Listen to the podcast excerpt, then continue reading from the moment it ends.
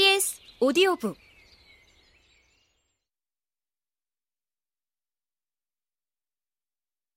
에덤은 아버지가 자기를 거칠게 대하는 것보다 상냥하게 대하는 게 더 두려웠다. 아버지는 이제껏 자신을 제물로 바치기 위해 교육을 시켜왔고 지금은 사형 선고를 내리기 전에 선심을 쓰는 것처럼 상냥한 태도를 보이는 듯했다. 마치 신에게 바쳐질 희생자가 난폭한 행동을 하지 않고 기쁜 마음으로 재단으로 올라가도록 될 수 있으면 그를 다독거리고 칭찬하는 것 같았던 것이다. 사이러스는 군인의 본분에 대해 자상하게 설명했다. 경험이 아닌 조사와 연구를 통해서 얻은 것이라고는 해도 그 방면에 정통한 아버지는 정확한 지식을 갖고 있었다. 그는 군인의 비장한 위험에 대해서도 들려주었다. 그것은 인간의 모든 실패에 빛을 던져주고 나약한 인간성의 채찍질을 하는데 필요한 요소라고 했다. 어쩌면 사이러스는 자식들에게 이야기를 하는 중에 자신 속에서 그런 나약한 면을 발견했는지도 모른다. 그것은 사이러스가 젊은 시절에 깃발을 휘두르며 함성을 지르던 것과는 거리가 있었다. 사이러스는 또 때가 되어 무의미한 개죽음을 당하더라도 마지막 순간에 회한에 빠지지 않도록 미리 마음의 준비를 해두어야 한다고 말했다.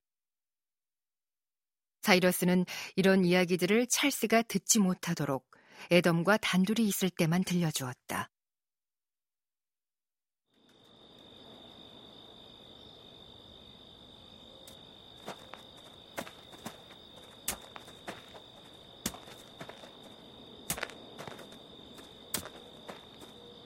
어느 날 저녁 사이러스는 애덤을 데리고 산책을 나갔다. 그는 연구와 사색을 통해 얻은 엄청난 결론을 털어놓았다.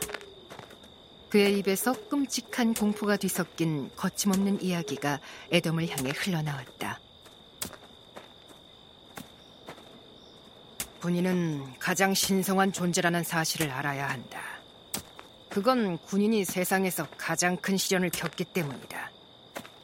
생각해봐라. 인류 역사를 통틀어 인간은 살인이야말로 용서받을 수 없는 죄악이라고 배웠다. 살인은 가장 큰 죄이기 때문에 살인자는 누구를 막론하고 반드시 파멸되어야 한다. 그런데도 우리는 군인의 손에 무기를 쥐어주고 나서 이렇게 말하지. 그 무기를 지혜롭게 잘 사용하라. 그러고는 가만히 내버려둔다. 그건 어서 나가서 이 사람 저 사람 가리지 말고 닥치는 대로 죽이라는 얘긴데 그것도 모자라서 살인을 많이 한 대가로 보상까지 한다. 이는 어린 시절에 배운 진리를 깨뜨린 대가로 주는 상이나 다름없다.